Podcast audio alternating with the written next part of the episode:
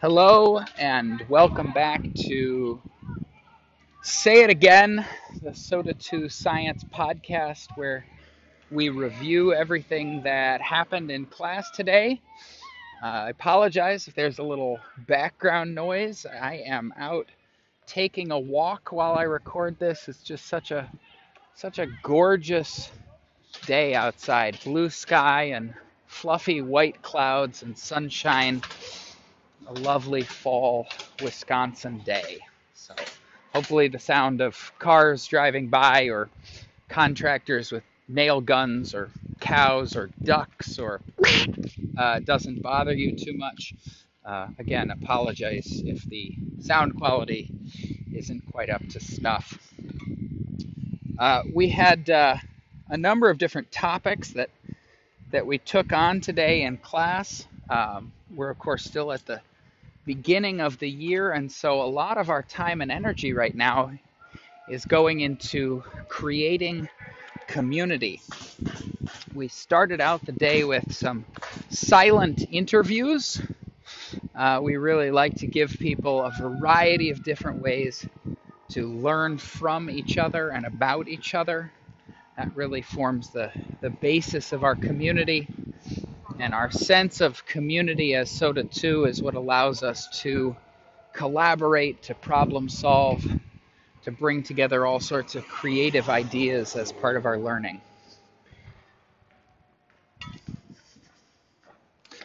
In IMPA, we worked on a little bit of self portraiture, and uh, one of our students asked a fantastic question, which was How can things be all the same and different? That was a really that was very well put. How can things be the same and different all at the same time? That didn't seem to make any sense. And of course that is that is built right into the art piece that we're hoping to create as a class community. So we're using tessellating shapes, shapes that tile or repeat and fit into each other. That's what a tessellation means. We're using tessellating shapes of people so that we can each do a small self-portrait. And because we're all using the same shape, even though each person will decorate or zentangle their portrait in their own way, all of them will fit together to form a whole and the sameness is what allows all the pieces to fit together. It's kind of an interesting model for what our school could be. During block two, we took time to have our circle of power and respect. And I know in my room today, we we took time again to just say our names and acknowledge each other and talk about our pronouns he, him, his, or she, her, hers, or some combination or derivation thereof. Again, I think we had a couple of Apache attack helicopters and fire trucks and a few other things. Very, very creative and a lively conversation. We also talked about how in middle school we try on hats. It's really important in middle school to build up a sense of who you are and what you're about. And sometimes that means trying out uh, a new part of your personality, or a label, or a name, or a way of being.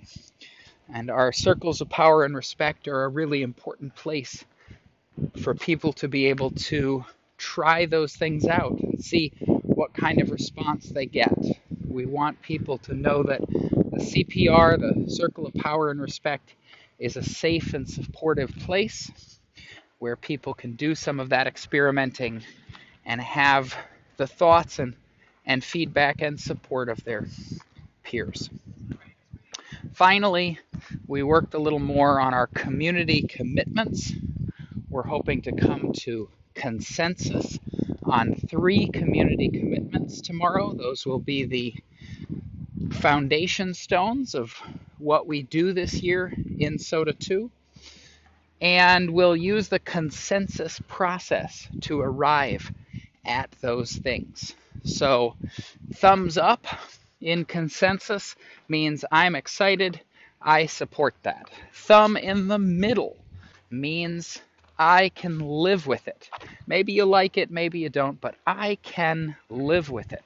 Thumbs down means I can't live with it and I have a specific suggestion for how to change it. That's a really important distinction. Nobody gets to just vote these things down. It's not a voting system, it's a way of finding common agreement, right, or consensus. So tomorrow we'll take the six that remain and try to come to consensus as a whole group, right, on the three community commitments that we will use all year for everything we do at SOTA 2. The final six are as follows Be more adventurous. Cowboys encourage others. We live kindly. Sodatude with kindness. Always spread happiness. And finally, ask quality questions. Each of the community commitments is no more than three words, and it should really represent who we are and what we're about as a school and as professional learners. I'm excited to see what the group will do with that tomorrow and to be able to print our community commitments large and put them up on the wall so we can use them in discussion and competition and collaboration. Thanks for listening today. Make sure to ask quality questions. We'll see you tomorrow. Oh, by the way, I uh, did find a walnut tree on my walk this afternoon. Uh, I did stop and uh, you know have a little conversation with him. We were we were chatting, we were talking, you know, about the weather, about the seasons. I said, man, you know, how's it going? And he said, well, not so good. Things have been pretty crazy lately. It's the squirrels. They're just nuts.